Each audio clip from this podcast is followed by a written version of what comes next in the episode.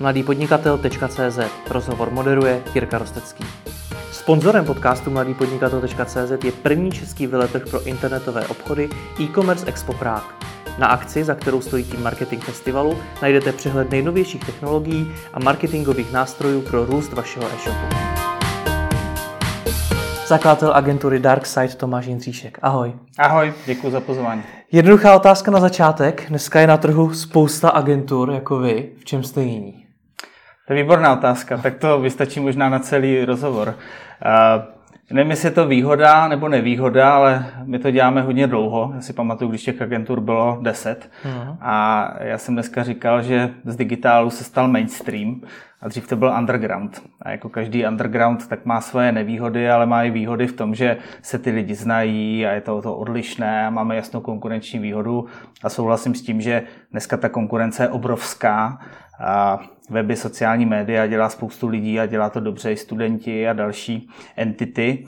Takže to, na co se zaměřujeme my, kromě všech těch konvenčních věcí, které by člověk asi čekal od marketingové nebo digitální agentury, je Business Insight, detailní pochopení problému toho zákazníka. Děláme hloubkové rozhovory na začátku, nejenom s lidmi z marketingu, ale i z výroby, eh, podle samozřejmě segmentu podnikání. Chceme pochopit, na čem vlastně ta firma, značka, startup vydělává peníze nebo měly by vydělávat peníze. No a potom dokážeme lépe prostě zacílit, nabídnout své služby. Mm-hmm. Není to ale samozřejmost poznat ten biznis klienta? No, možná by mělo být, ale jako ruku na srdce, kdo na to má kapacitu nebo kdo to dělá. Dneska jsou asi dva typy agentur, když to zjednoduším. Buď máš ultrakomoditu, ultraspecializaci, prostě budu nejvíc jako performance marketingu a nebudu dělat nic jiného. Hmm. A nebo mám někoho, kdo vlastně dělá těch věcí více. A tady já mám takovou jako repliku, že mezi Broukem Pitlíkem a Ferdou Mravencem je strašně velký rozdíl, tak my si dáváme pozor, aby jsme právě nebyli ten Brouk Pitlík,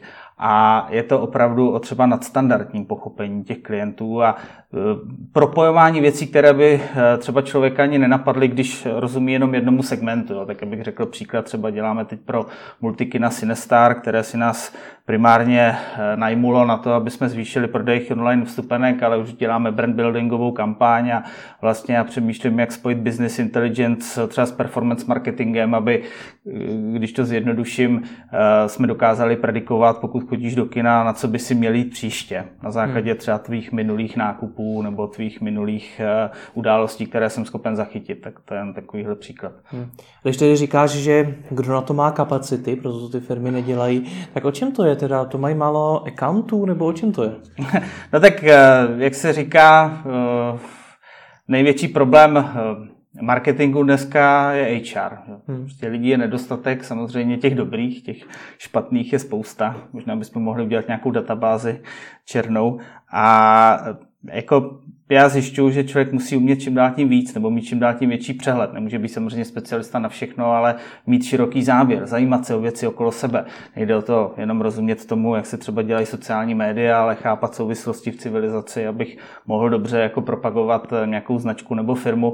To je takový vlastně starý, skoro bych řekl, konvenční přístup, ale mně přijde, že spousta lidí dneska se soustředí na to být specialista v něčem, aniž by znali kontext. No, takže nevím, ukážu to třeba na e-commerce. E-commerce je klasický příklad eh, komoditní činnosti dneska. Většina e-shopů má jasné podmínky, má jasnou marži, eh, má jasnou strategii, jak prodávat a je tam obrovská konkurence a samozřejmě vítězí ty velcí a občas nějací specialisté. A teď dochází k revoluci, protože moje replika je, že e-commerce do pár let bude všechno, ale to znamená, že klasické retailové řetězce masivně proniknou do e-commerce a najednou už nebude stačit jenom rozumět vlastně tady tomu kanálu. I to tak vlastně pro nás je to jedna z nejvíc eh, rychle rostoucích částí agentury, že řetězců, si představíš třeba řetězec z fast foodový, který najednou pronikl do světa onlineu, je to pro něj nové, musí být silný v obou kanálech a my na jedné straně pracujeme třeba pro obchodní centra, na druhé pro společnosti typu právě zásilkovna, takže jako dokážeme skloubit jako výhody, nevýhody obou světů dohromady. Hmm. Ale na to si je samozřejmě obtížné najít ty správné lidi. No ale ten problém, který ty popisuješ, je jeho řešením to, že bude méně specialistů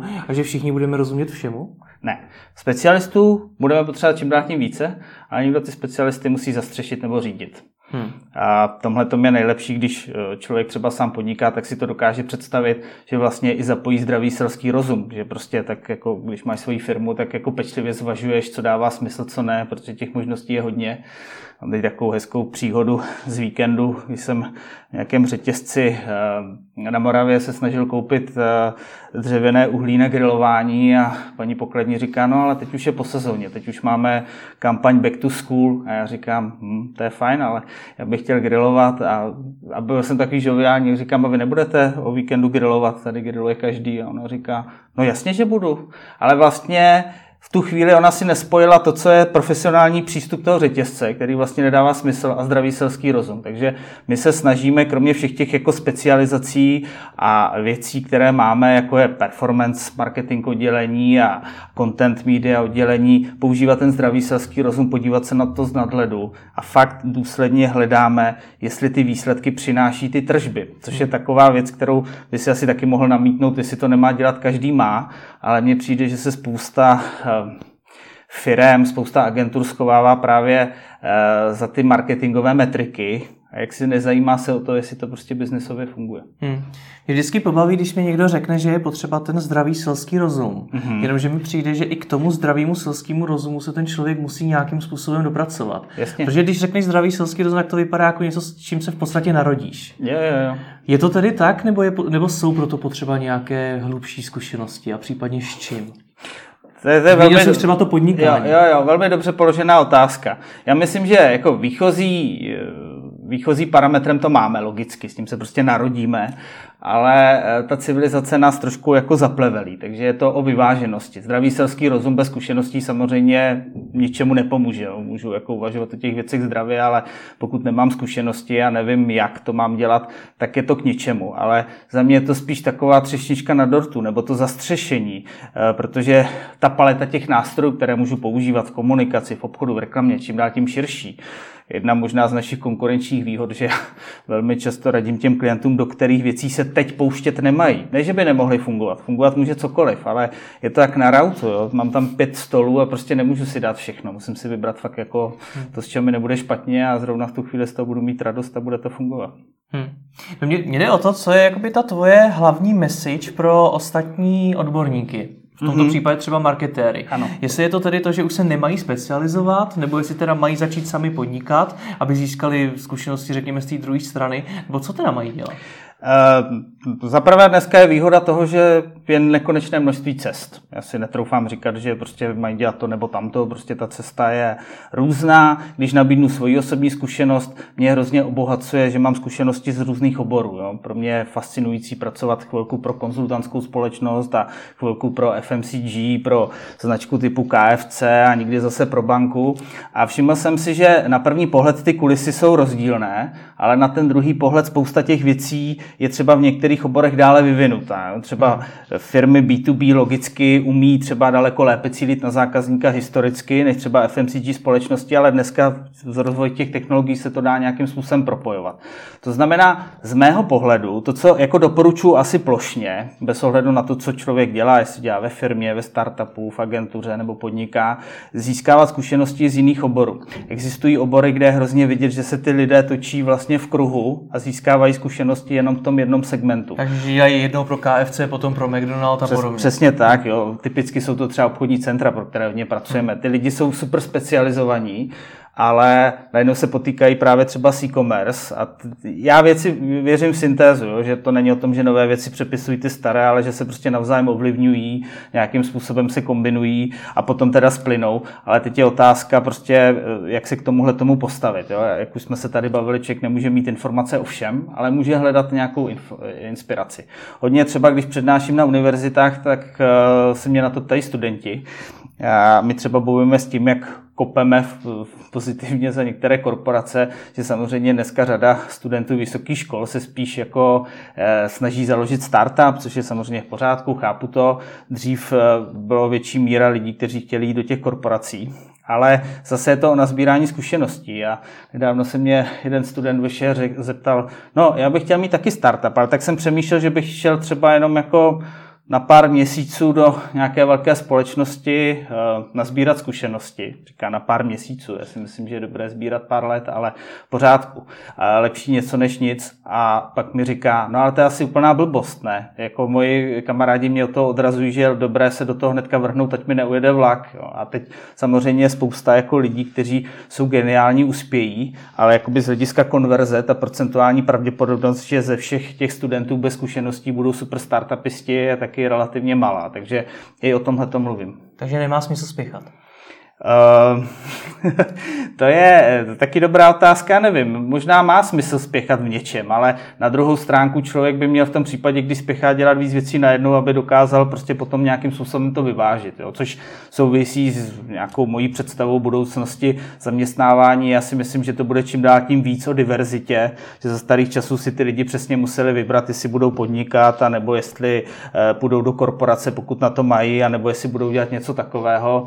Vidím, že dneska si to člověk může nakombinovat jak salátový bar hmm. a v tomhle tom si myslím, že je to hodně zkušené. Jo. Třeba eh, jeden z takových mých koníčků, že hodně podporu neziskový sektor, tak všechny mm, studenty, ale i lidi třeba zkušené z biznesu, tak eh, je motivuju a tlačím do expertního dobrovolnictví, což je na západě běžné, že prostě sbírají ostruhy právě v neziskovém sektoru, protože neziskovky dneska potřebují všechny ty profi věci, ale jsou ochotny samozřejmě pracovat i s juniorem, protože prostě na ně má čas. Hmm. A naopak ty věci jsou pak extrémně dobře využitelné třeba v biznesu. No ale není pro toho studenta, o kterém jsi mluvil, opravdu lepší založit si vlastní startup, protože tam najednou získá úplně jiný spektrum zkušeností, než který získá třeba prací pro neziskovku nebo pro nějakou agenturu. To bez zesporu. Já jako nikoho neodrazuju založit startup. Eh, otázka je, jestli ten člověk už má do zkušeností, ale to, co jsem se snažil říct, jako buď je sbírám lineárně tím konvenčním způsobem, to znamená, vystuduju třeba školu, pak se jdu někam zaměstnat a pak se rozhodnu, že něco uh, udělám, anebo prostě jdu si svojí cestou a vykašlu se na školu, dělám si startup a, a k tomu sbírám zkušenosti. Na těch cest je dneska celá řada. Ale rozhodně co doporučuji, uh, i těm startupistům nezavřít se nikde ve sklepě na dva roky a nekoukat se, co se děje okolo. Jo? Ale samozřejmě jsou výjimky, jo? nebo jsou různé cesty. Jsou lidi, kteří mají tak silnou vizi, že toto dokážou. Ale myslím si, že v dnešním světě je dobré opravdu ty zkušenosti kombinovat. Jo? I jinými slovy, to, co třeba my děláme v agentuře, eh, s nadsázkou říkám, že nové firmy, firmy nového typu, třeba ty startupy, učíme ty staré věci což je kolikrát třeba finanční gramotnost jo, s pomocí dalších firm, nebo klasický marketing, nebo brand, nebo podobné věci. Nemusíme učit sociální média nebo budování webu, protože to je prostě nativní činnost řady těchto lidí. A opačně zase ty klasické velké značky podobně tak učíme právě nebo pracujeme pro ně na těch, eh, na těch nových věcech. Takže to je hmm. taková jako dobrá kombinace. A i třeba moji lidé, naši projektoví manažeři, accounti, tak se taky snažím o tu diverzitu, aby na jednu stránku pracovali pro velký zavedený brand, kde je spousta pravidel a funguje to vlastně na korporátní úrovni. A zase si zažili tu atmosféru toho startupu a žili s těma lidma a byli v tom neformálním prostředí. A je to neuvěřitelné, když se prostě tyhle ty dvě zkušenosti spojí dohromady. Hmm. Jak se ale nezavřít v tom sklepě? Jak se neuzavřít před tím okolním světem? Znamená to tedy, že mám, já nevím, před třicítkou eh, vyzkoušet 20 za, různých zaměstnání, nebo co to znamená? No já doufám, že právě ne, protože to je vlastně taky dobrá otázka. Mně trošku chybí právě ta výdrž dneska těch lidí. Jo? Jakože, eh, a vím, že taky se to mění a těžko dneska můžu někoho motivovat extra, aby vydržel někde 10 let, byť se to snažíme a opravdu vymýšlíme třeba různé programy, aby ty lidi vydrželi déle.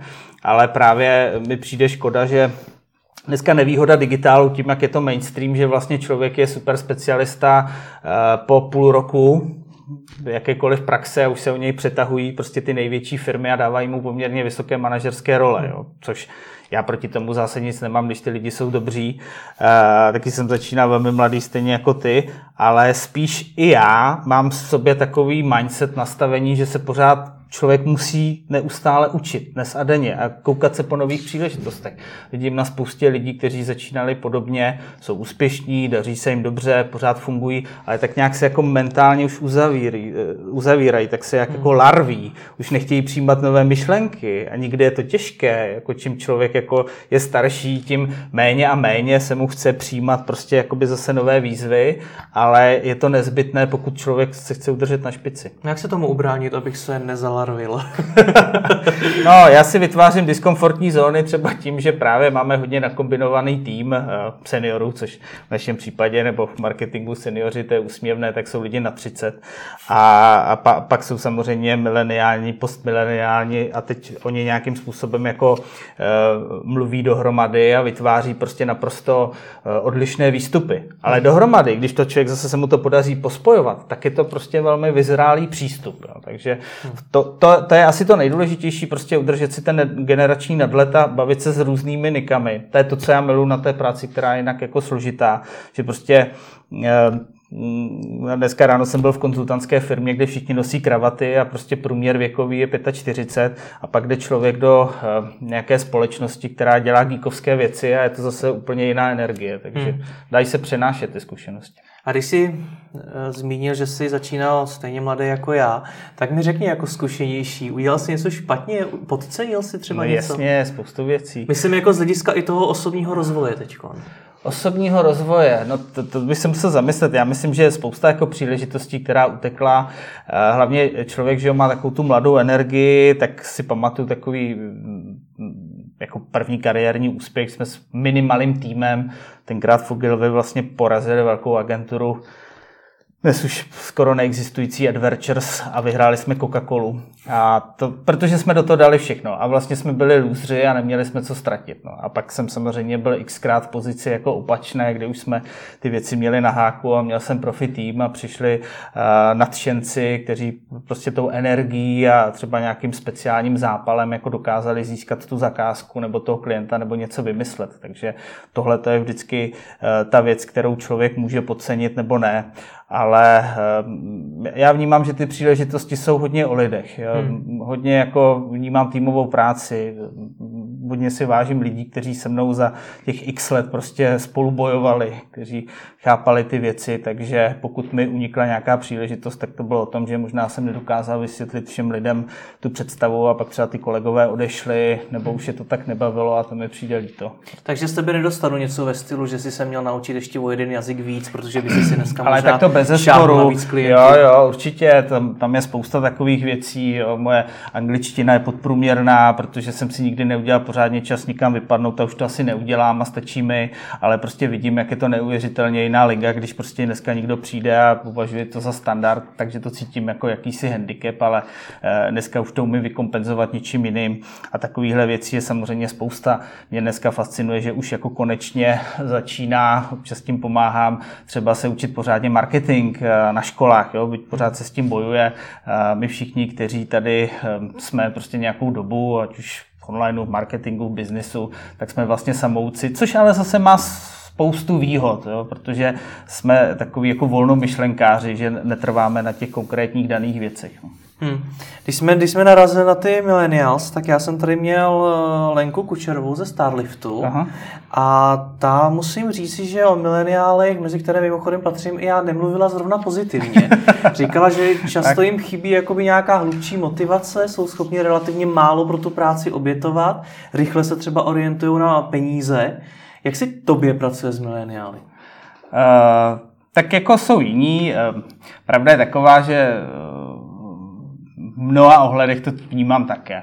Na druhou stránku si dávám pozor na to, abych eh, to publikoval příliš často, protože upřímně řečeno jako budoucnost a čas teď pracuje pro ně a já vidím, že se začínají z nich stávat moji klienti a podobně. A jim prostě musím rozumět a chápat, což se mi naštěstí daří, protože jich máme hodně v agentuře.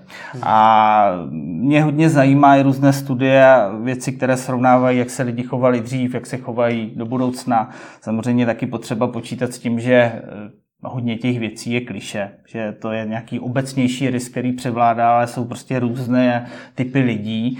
Ale takový společný rys je eh, v tom, že ty lidé eh, možná jsou schopni obětovat něco, ale ne zase za každou cenu a musí to opravdu to pro ně mít velkou přidanou hodnotu. Což vlastně svým způsobem je hodnota, která je mi hodně sympatická a blízká z pohledu, řekněme, vývoje civilizace, A z pohledu člověka, který ty lidi občas zaměstnává, mě to samozřejmě dost často přiznávám vytáčí, protože v tu chvíli se musím snažit daleko víc. Mám na to takovou vtipnou repliku, že eh, dneska už se člověk eh, nemůže zeptat, eh, kde se vidí ten dotyčný, který přijde na pohovor za pět let, ale oni naopak přijdou a zeptají se, a kde se ty vidíš za rok a co pro nás uděláš a jak to bude fungovat. A, ale svým způsobem to člověka potom motivuje do daleko lepších výkonů. Já vím, že bych se mohl chovat jako řada mých kolegů, kteří začínali stejně, kteří vlastně jenom řeknou tak, už nás to nebaví a vlastně kolikrát získávají ten biznis na tom, že se vlastně se stejně starými klienty utvrzují v tom postoji. Hmm. Že ti mladí prostě fungují jinak. Jo. Jak říká jeden můj kamarád eh, oblíbenou repliku, že ty mladí si ničeho eh, neváží, eh, že jenom popíjejí a vlastně zabývají se svými zájmy a tvrdí, že to říkal Platon. Takže ono to vlastně jako jenom se pořád generačně posouvá a jsou samozřejmě trošku jiné kulisy. Jo. A jak se ti s nimi pracuje z hlediska toho, kdo je právě zaměstnává? I z hlediska mm-hmm. uh, toho, jestli na ně třeba nějakým způsobem vyvíjíš tlak z hlediska té specializace, nebo právě spíš toho širšího rozhledu? Uh, já, já si taky uvědomu na to, že jsou eh, různí lidé, takže se spíš snažíme identifikovat talenty a uh, já jsem někde četl na tvém blogu, to, to se mi líbí, mám stejnou životní filozofii, něco ve smyslu, že každý člověk má nějaký svůj talent. Uh, problém je, že řada lidí se dneska spokojí s takovými jako povrchními, rychlými výsledky. Když třeba chodím přednášet marketing na univerzitách, tak 90% lidí rozumí, jak fungují sociální média, ale řada z nich nejde dál, nezajímá je ta podstata, nejdou jako do hloubky. Ale někteří ano, někteří chtějí znát tu podstatu a tak dále. Takže je daleko těžší spíš identifikovat ty lidi, kteří chtějí jít do hloubky i z toho prostého důvodu, kdo mi říkal statistiku, že třeba je o 60% víc studentů vysokých škol, než bylo před deseti lety. To není o tom, že by lidé v populaci byli chytřejší, ale prostě se snižuje ta laťka a e, je těžší ta identifikace. No a pak jsou lidi, kteří na první pohled dělají intelektuální činnost, ale ve skutečnosti říkám trošku, že jsou i dělníci digitálního věku, že prostě jsou opravdu dobří na to dělat nějakou komoditu a hmm. uh, jsou třeba perfektní, a to nemyslím jak špatně, já si vážím té profese, content manažeři a nemá cenu se prostě snažit nějakým způsobem jako rozšiřovat ten záběr. Takže uh, je potřeba vlastně tyhle ty profese kombinovat a v tom bych řekl, že je to stejné, jako to bylo vždycky. Hmm. Já si celou dobu nechávám jednu myšlenku, na kterou se chci zeptat, protože ty jsi tam předtím mluvil o tom, že se ti specialisté často uzavřou v tom kruhu, že třeba dělají jenom pro obchodní centra. A ano. už nedělají třeba pro banku, to znamená, že mají relativně Jasně. jako malý rozhled. Kdyby dneska vás poptalo třeba to KFCčko, posadil by si na to lidi, kteří mají zkušenosti právě třeba s McDonaldem, celý život dělali v tohle tom oboru a jsou vysoce specializovaní, nebo raději někoho ze širším rozhledem? No a to je jako klíčová otázka, protože za mě to není buď a nebo, potřebuješ oba typy, jinak to nejde. Já jsem, chraň Bůh, specialistů je potřeba vždycky víc, jo? a my máme hodně hloubkových specialistů a člověk, který dokáže prostě chápat ty, a teď specializace buď může být podle segmentu, anebo samozřejmě podle odbornosti. Hmm. Jsem specialista na SEO. Potřebujeme specialisty na SEO. Nemůžu o tom jen tak mluvit. Já si pamatuju, že jsem začínal v onlineu brzo, kdy jsem ještě většinu těch věcí chápal nebo dokonce dokázal udělat. Dneska jsem rád, když jako u některých hodně specializovaných věcí chápu, čeho se tím dá dosáhnout a mám lidi, kteří sledují, jak třeba Google nebo Facebook změnil vlastně tu politiku za poslední týden. Jo? Takže to taková ta jako, my jsme pořád super specializované době. Jenomže to nás vede k paralýze toho rozhodování. Když si člověk vybíral mezi žlutým a červeným tričkem, tak si většina vybrala. Když máme dneska plné obchodní centra prostě všech možností, co na sebe nosit, tak spousta lidí je tak paralizovaná, že nedokáže prostě udělat to rozhodnutí. To znamená, abych se vrátil k tvé otázce. Já si myslím, že je potřeba mít specialisty, kteří dokážou přesně pochopení té niky, protože hodně funguje propojování těch segmentů a tady se bavíme třeba o těch obchodních centrech, tak děláme pro řadu obchodních center, tak tam samozřejmě to know-how je to hlavní. Ale když do toho dokážu přinést ještě něco navíc, pohled z jiného oboru, něco, co třeba funguje a řeknu, že eh, e-shopy budou showroomy a teď už můžeme pracovat, na jaké typy nájemců tady mohly by být právě v obchodních centrech, tak to je ta inovativní myšlenka, který ten člověk, který je v tom uzavřený, velmi často nedokáže dotáhnout. A to je věc, eh, o které se třeba hodně snažím já osobně, že vlastně řeknu, a co kdyby jsme zkusili tady tu zkušenost, která je z farmacie, dejme tomu, přetáhnout tady třeba pro klienta hm, staropramen. Jo? A najednou prostě vytváříme takové jako nezvyklé interakce. Ale ta inovace může být třeba 30%. Jo? Ten základ pořád je ta poctivá mravenčí práce, kterou se nedá ukecat. To pořád jako navzdory veškeré marketingové automatizaci pořád máme lidi, kteří dělají opravdu takové ty pečlivé věci a to si myslím, že je klíč. No ale zvládne tohle člověk před tou třicítkou, protože předtím si říkal, že dneska seniory v podstatě kolem 30 let v marketingu, tak zvládne Jasně. člověk před třicítkou jednak získat tu fakt hlubokou specializaci v nějakém konkrétním oboru a ještě teda něco navíc, aby měl tu inovaci. Jasně, že ne. Bavíme se tady o nějakých ideálech, ale všichni víme, že prostě Právě. ta schopnost je poddimenzovaná. A e, vlastně se vracím k té předchozí otázce, jestli mám pocit, že jsem se měl něco víc naučit a tak dále. E, mě vlastně nejvíc trápí to, že e, si uvědomu, kolik těch věcí ještě nevíme, jo, nebo neznáme. Jo. Takže nemá cenu se v tom utopit. No. Zase popravdě řečeno, nikdy je to o tom, a vidím to i na straně klientů, že mezi slepými jednouký králem. Prostě jdeš a nějak to uděláš a nemůže člověk zase meditovat nad tím, jestli je to ten nejlepší způsob ve vesmíru. Prostě je potřeba začít konat. Takže možná i ta akce, to bych řekl, že v těch Čechách speciálně máme takovou povahu, že nad těma věcma nikdy moc meditujeme, moc přemýšlíme. Eh, česká povaha firm je, že se ptají, a už to někdo dělal před náma a chtěli bych to a osvědčilo se to a máte na to důkazy. Zatímco, když máme třeba klienty expaty, velmi často mm, říkají, a tak doufám, že jsme první, kdo to budeme dělat, jako, nebo pro koho jste to vymysleli? Exkluzivně, nebo jako půjdeme do toho, tak tomhle tom je možná ještě příležitost vlastně jako národu. A navzdory prostě rozdílům tady věkovým, eh, pořád si myslím, že ještě je důležité pracovat i na té národní povaze a vlastně to se taky trošku sjednocuje, ale myslím si, že pořád eh, ty Češi, jestli mi je 20 nebo 40, je tam vidět jakási společná linka. No jak tohle změnit? Protože to nás zase dostává do úplně jiný dimenze jako tématu. Jo, tak jak, bez sporu. Jak, jak tohle to teda změnit? Ja, tak já, Aby jsme nad těmi věcmi tak nepřemýšleli.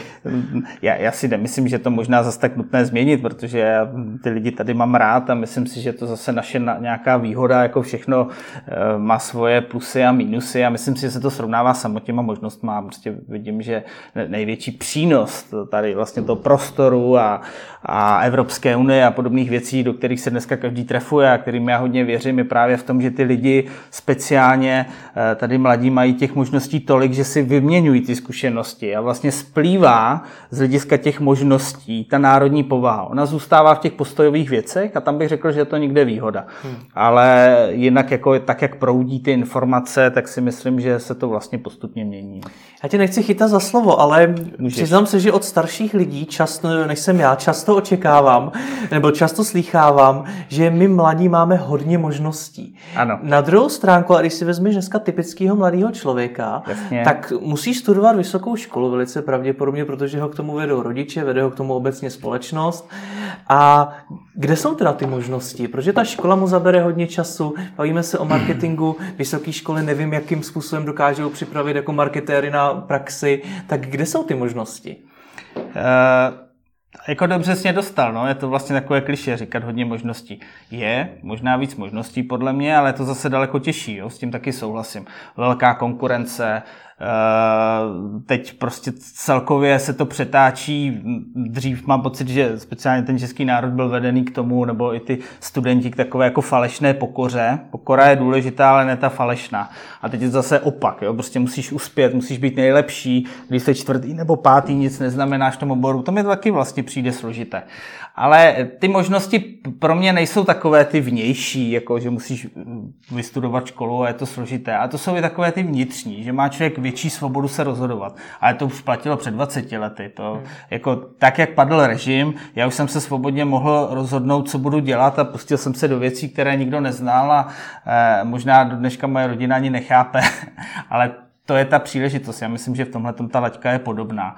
A jenom si říkám, jestli se někdy stane to, co já jsem třeba vnímal hodně v Německu, že ten e, národ je třeba hodně spjatý s tím, že lidé, co tam vystudují tu věc, tak jdou potom skutečně dělat. Jo? Myslím si, že my jsme takový jako víc volnomyšlenkáři, že prostě si děláme, co chceme, co se zrovna namane, ale to bych taky řekl, že národní povaha. V tom si myslím, že je, je ta opravdu svoboda. Ale jako samozřejmě na druhou stránku možnosti to je skutečně takové kliše. Člověk záleží na něm, jak s tím naloží a co udělá. V tomhle tom bych řekl, že se to za tolik jako neposunulo. No ale furt si mi vlastně neodpověděl na tu otázku, co teda ty mladí lidi mají využívat za možnosti.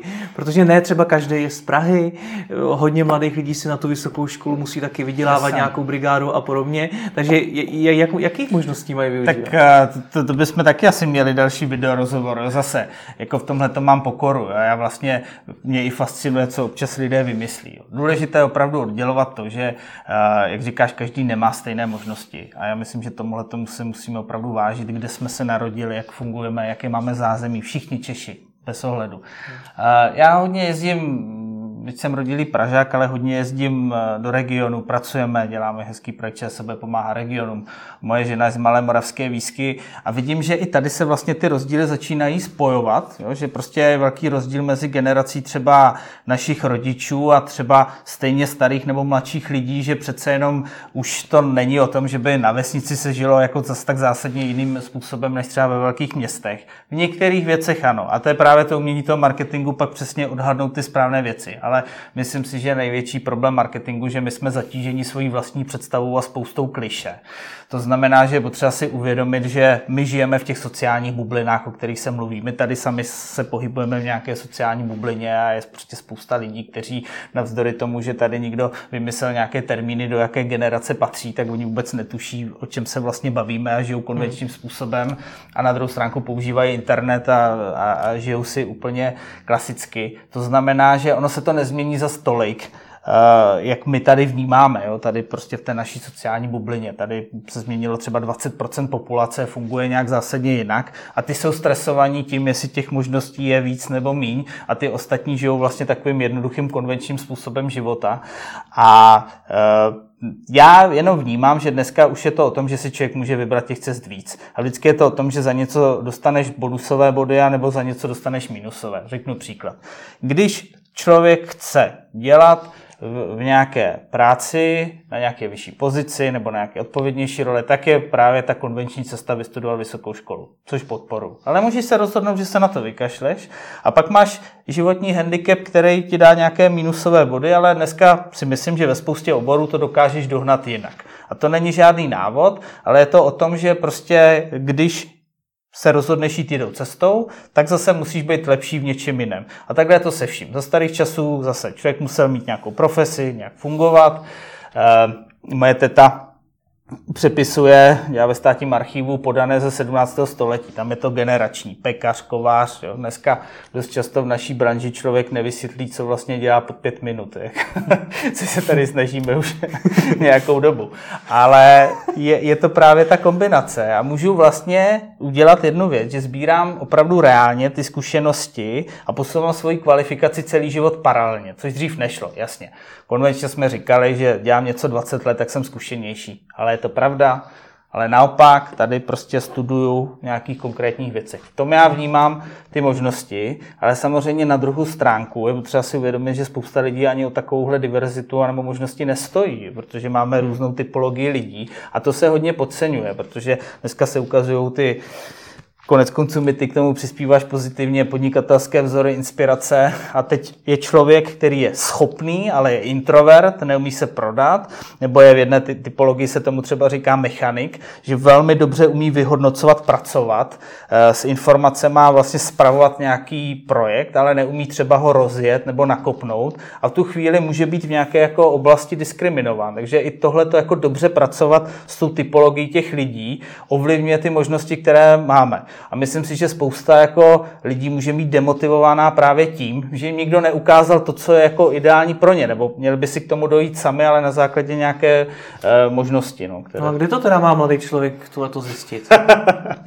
no to je složité, tak já myslím, že třeba dobré si se dívat i na ty tvoje videa, ale Děkuju. jako problém je v tom, že ta inspirace je samozřejmě celá řada, že jo, teď na to není žádný univerzální návod, jako kde, kde sbírat ty informace, ale asi za mě zase je to moje osobní cesta. Mě hrozně zajímají ty příběhy ostatních lidí, koukám se na tu inspiraci, uh, líbí se mi, jak jsou různé typy lidí a ta diverzita je třeba v tom, že znám ty lidi z toho nezisku. Oni jsou dost často podobní těm lidem, kteří dělají v těch komerčních službách, ale ne všichni ve všem a prostě je to zase zajímavé, jakože každý hledá svůj vnitřní talent v něčem jiném. Když zmiňuješ tu diverzitu, tak mě napadá jedna věc, která se právě i z mileniály poměrně často zmiňuje, mm. a to, že mileniálové se právě neumí rozhodnout. Ano. Že neví právě třeba na co se zaměřit, na co se soustředit. Nemůže jim tedy ta diverzita ve výsledku uškodit? No, samozřejmě. To je prostě jako nevýhoda demokracie, svobody, čehokoliv. Nemyslím si, že to je jenom tady o té generaci, je to vlastně o všech. Čím víc máme možností, tím eh, je to skvělejší život, ale samozřejmě má to nějaké nevýhody. Eh, ve středověku, pokud člověk nebyl šlechtic, tak eh, skončil s nějakou partnerkou nebo s partnerem a na tu hodinu, dvě volného času, co měli, tak prostě byli rádi, když se navzájem neobtěžovali, nemlátili a podporovali se v tom, aby vůbec přežili. Dneska máme spoustu volného času, svobody, tak samozřejmě prostě eh, je otázka, kolik partnerů má člověk v životě. Každé druhé manželství se rozpadne a to taky není vždycky pozitivní, ale zároveň je to naprosto logická volba toho, když si můžeme vybrat to nejlepší, nebo se snažíme najít to nejlepší a třeba se nám to nikdy ani nepodaří. Nebo jsem dával příklad s tím routem. To znamená, čím víc možností, tím větší paralýza určitě. A nikdo jde hlava nehlava, nikdo nad tím moc přemýšlí a nikdo si to umí užít a, a nikdo se ani neuvědomuje, že ho to vlastně jako paralizuje, že právě přeskakuje, že to, to je, já to vidím, ať nejsme tak abstraktní, ale třeba na té online branži. Za, za starých časů těch lidí, kteří se naučili online marketing, bylo málo a pak to fungovalo. Dneska samozřejmě digitální specialista, když to člověka baví, může být kdokoliv. A teď prostě ono je to lákavé, když po půl roce mu nabídnou tři pozice jako seniorské v konkurenčních agenturách nebo dělat brand manažera nějakého klíčového projektu. Dost často ani ta firma, ani ten člověk nevyhodnotí, že třeba ještě na to nemá ty zkušenosti. Hmm. No a jak tedy při, tom, při vědomí tohohle všeho můžeš právě mladým lidem doporučit tu diverzitu? No. Není to právě opravdu cesta k tomu, že se nikdy třeba nezačnou specializovat, protože vždycky prostě přijde něco nového? Ale tak já myslím, že nakonec eh, je to podobné, nebo možná to vypadá jako nějaký zásadní problém. Prostě je víc možností a je potřeba identifikovat, co by ten člověk chtěl dělat, protože navzdory tomu, jak tady mluvím o těch eh, nadhledech a pohledech, co by se dalo dělat všechno za rok, tak je prostě řada lidí, která po generace chtějí mít to svoje, když to tak řeknu. To znamená, že oni vlastně i touží potom dělat si tu jednu konkrétní hmm. věc a jsou ve stresu, když je člověk nutí, aby měli širší záběr. Takže je to za mě spíš ta identifikace. Navíc si myslím, že člověk by měl mít pokoru a já rozhodně se nesnažím ani naše agentura ty lidi předělávat. Prostě my se snažíme identifikovat ten potenciál, zjistit, jestli by byli fajn, jestli by je to bavilo ta mise. Myslím si, co je pozitivní a musím říct, že jsme se s tím taky museli dlouho vyrovnávat. Dneska daleko víc ty lidi jsou náchylní na Dřív se tomu říká firmní kultura, ale já si myslím, že to dneska posunuté ještě o trochu dál, takovou tu atmosféru nebo hmm. takovou tu, to vyznění vlastně, jak to funguje. Ty lidi jsou v sounáležitosti a má to samozřejmě spoustu výhod, ale i nevýhod. No. Hmm.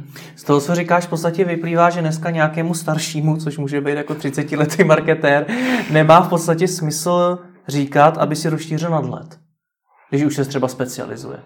Jasně, ale já si ani nemyslím, že to cesta pro všechny. Já bych si hlavně jako řekl, nevím, jestli se to teď nějak nezměnilo, ale před dvěma lety jsem viděl statistiku, že asi 80% lidí dělá práci, která je nebaví což mi přijde strašně vysoké číslo. A chápu, že ne vždycky mají člověk na výběr a je to složité, ale minimálně se shodneme v tom, že v tom, co děláme třeba my dva, dejme tomu, že by nás to bavit mělo.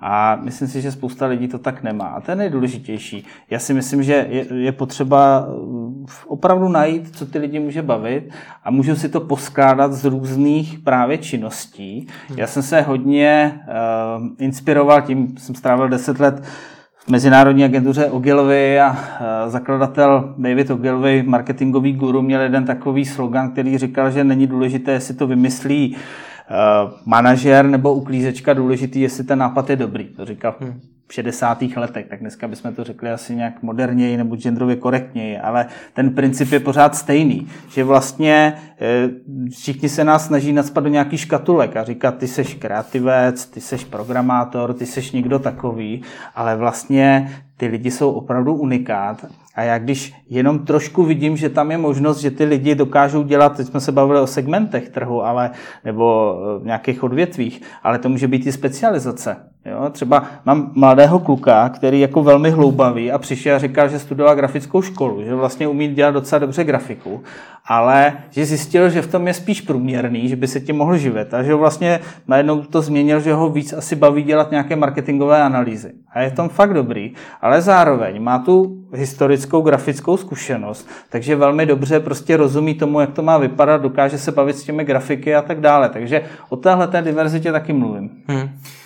Pojďme si rozebrat to, co jsme řekli. Na začátku si v podstatě mluvil o tom, že je dneska potřeba více těch marketérů, kteří jsou schopni nějakého toho nadhledu. Mají větší rozhled eh, napříč celým marketingem. Mm-hmm. Teď si zase říkal, že toho specialistu, který má opravdu nějakou hlubší specializaci, nemá smysl přesvědčovat k tomu, aby si ten rozhled budoval, aby se prostě dál specializoval ideálně. A teď, ale mimo jiné si třeba zmínil i nějaký jakoby posun v rámci té kvalifikace.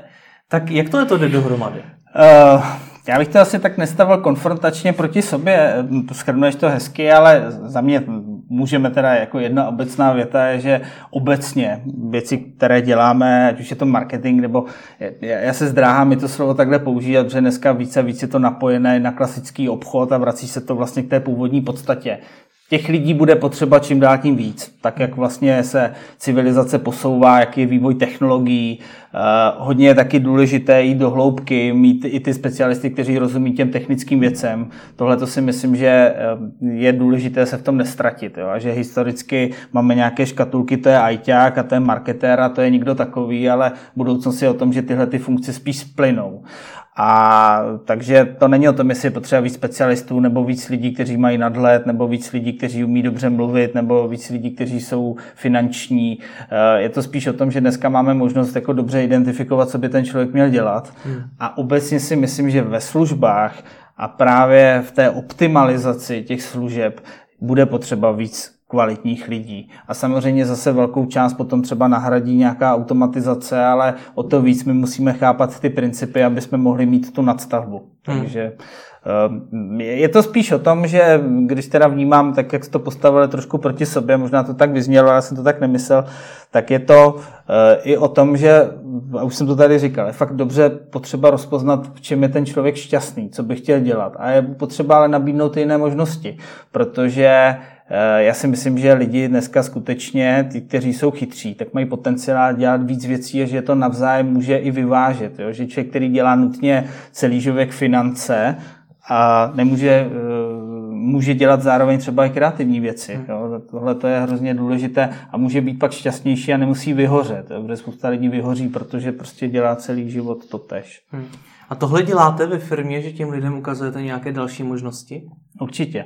My se jim snažíme, tak samozřejmě asi to není bez chyb, ale už jenom to, že ty týmy propojujeme a ukazujeme tu diverzitu na různých prezentacích, podobných věcí, neřešíme, jestli má takovou specializaci za každou cenu.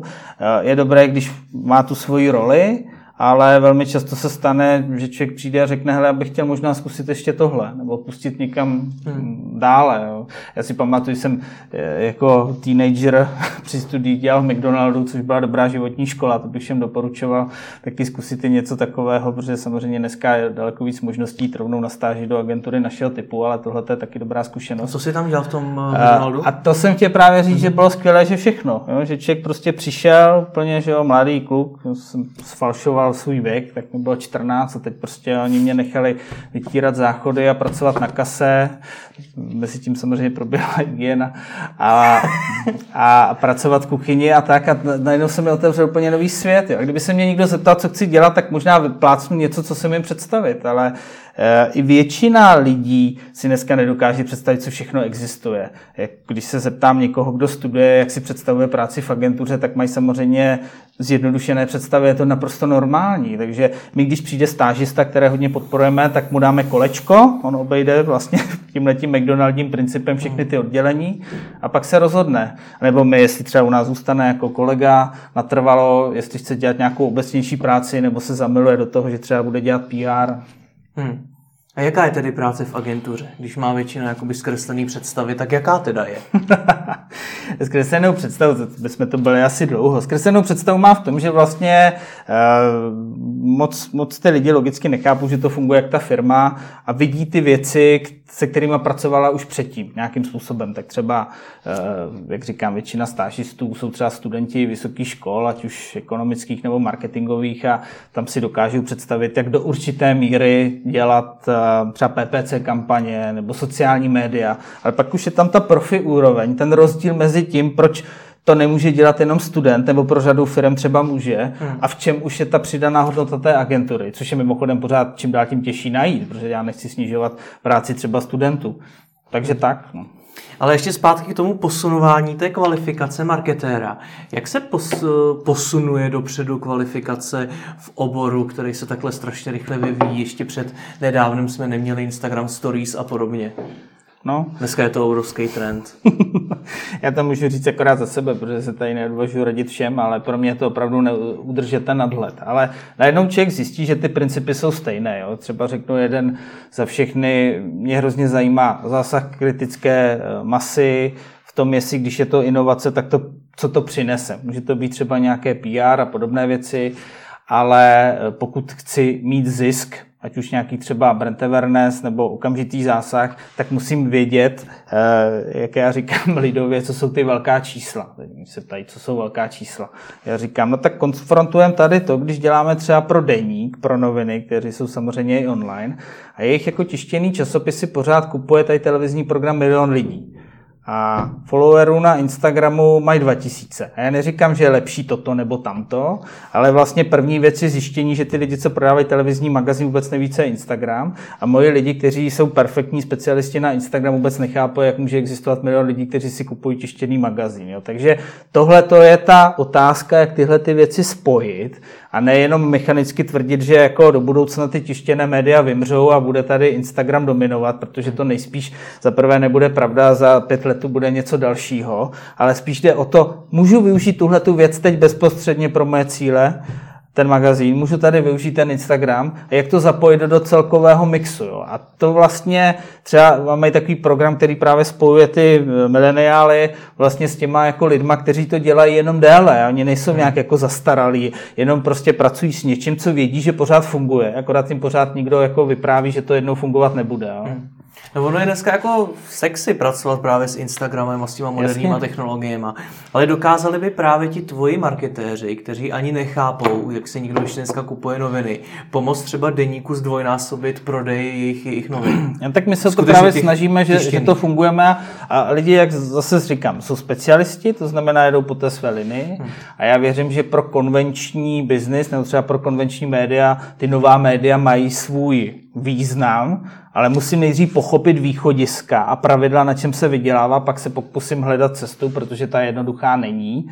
Speciálně ty média jsou opravdu specifická, tam jako z logiky biznesu sociální média jsou spíš nepřítel klasických médií, což je i východisko těch lidí, co tam pracují. A je to obrovský hluboký přístup. A kdyby existoval svatý grál, jak nastavit dobře sociální média, což jde třeba v FMCG, tam je to hmm. jednoduché, mám zákaznickou péči, chci pracovat s moderní cílovou skupinou, no tak prostě budu dělat dobře sociální média, ale nemůžu už tuhle logiku přenést třeba na klasická média, tam musím hledat jako daleko sofistikovanější cesty.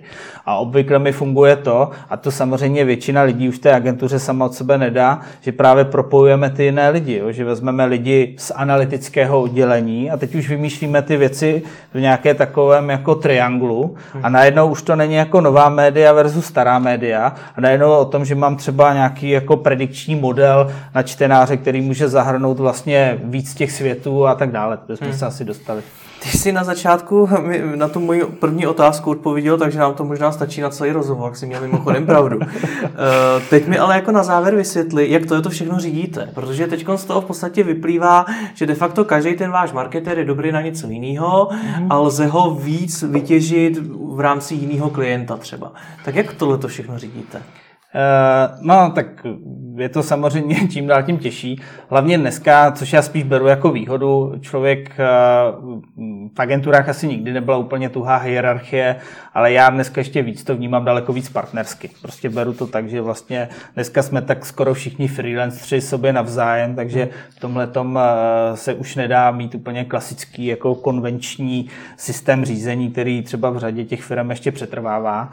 Eh, řídíme to tak, že se snažíme těm lidem dávat zodpovědnost v tom, že v určité velikosti si uvědomujeme, že už ten původní třeba mechanismus eh, nestačí. Když to řeknu tak, za starých časů jsem řídil kdysi, když mě to ještě primárně bavilo, vlastně celou agenturu. Dneska je to tak, že já se třeba osobně zaměřuji hlavně na business development, můj parťák Michal Kříž dělá hlavně startupy a máme vlastně kolegu skvělého, který to s náma dělá dlouho, Milan Zvára, který vlastně výkonný šéf té agentury a on primárně má na starosti zdroje a konzultuje to s námi a tak dále. Takže i rozložení těch schopností a zároveň potom je to prostě jasná orientace na výsledky a umění třeba ty věci osekat. Jo. To je jako, možná tady vyprávím věci, že to vypadá, že máme ve všem jasno, ale přímě řečeno je to boj každý den a mně přijde, že čím dál tím rychleji musíme měnit ty business model nebo vlastně ty služby, aby jsme se dokázali přizpůsobit tomu, co zrovna funguje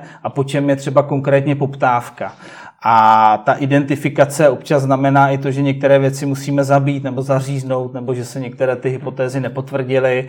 Ehm, já teď třeba cítím takovou možná až modní vlnu po zjednodušování těch věcí, jo? že ze starých časů prostě to bylo tak, že tady děláme tyhle ty činnosti, ty vám můžeme nabídnout, Dneska každý chce vlastně i v těch super sofistikovaných službách, aby to tak trošku připomínalo komodity. Ale vidět třeba v IT oboru, že žádné jako super sofistikované řešení, prostě tyhle ty čtyři věci, to je dobré, to běžte udělat a pak můžu teprve jako vymýšlet ty přidané hodnoty. Hmm.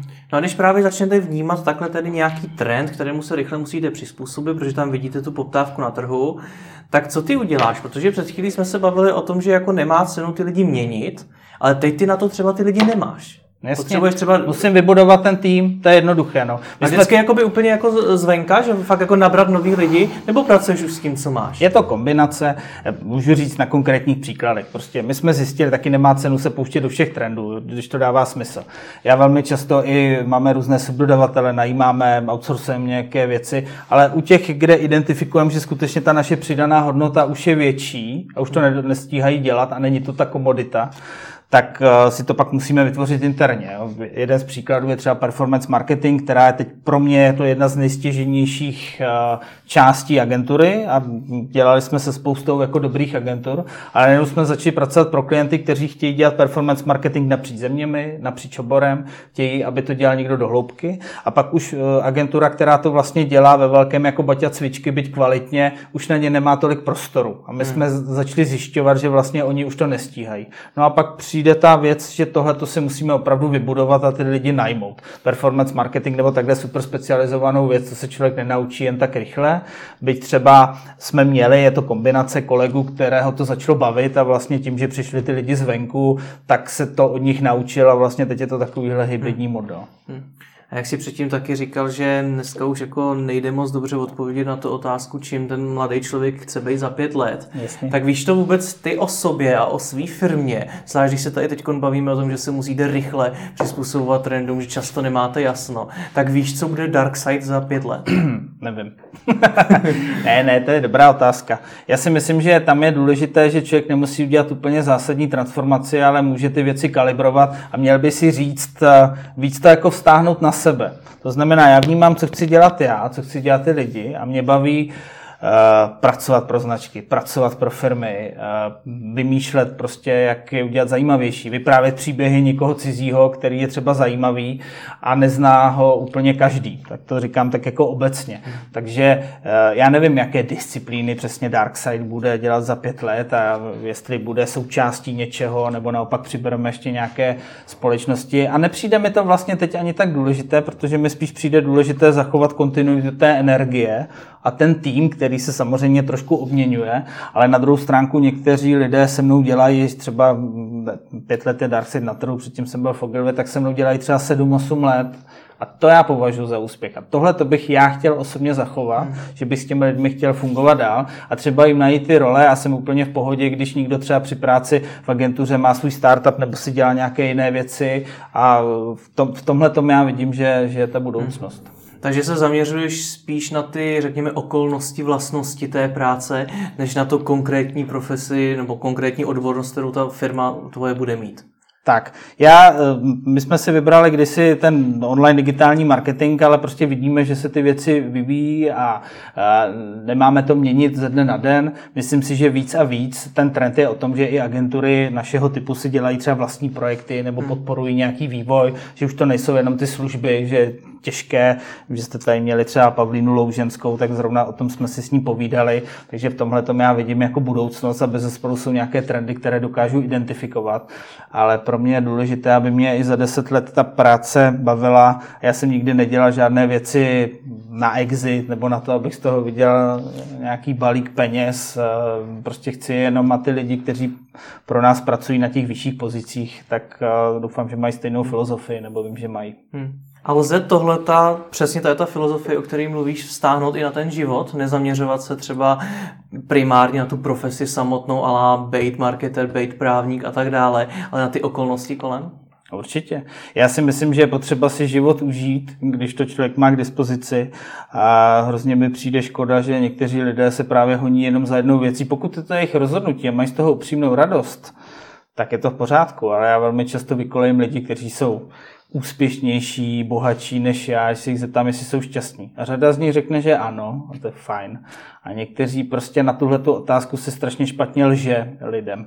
A nějak to tak zamluví. Jo? To je stejně jako když někomu řekneš miluješ mě, tak taky jsou lidi, kteří to profi jako řeknou, ale těžko se na to odpovídá. Takže já myslím, že ta vyváženost jako osobního života, eh, pomáhat společnosti, což zní možná až naivně, zvlášť v dnešní době, ale já si skutečně myslím, že by člověk, když jako se mu daří a z velké části je to náhoda, upřímně řečeno, tak by měl i to vracet do té společnosti a podporovat užitečné věci a sám být něčem aktivní. A ne proto, že by měl mít nějaké odpustky, ale protože prostě z toho má radost, protože se mu to vrátí dvojnásobně. A, a rodina je pro mě důležitá, tady jsou takové minority, jsem si uvědomil tím, že mám dvě malé děti a ženu, že vlastně se stávám jakousi jako speciálně v Praze okrajovou nikou jako zvláštního člověka, tak z toho mám taky radost. A myslím si, že se to dá všechno skloubit dohromady. Tak jsi šťastný dál, díky moc za rozhovor. Děkuji tobě taky.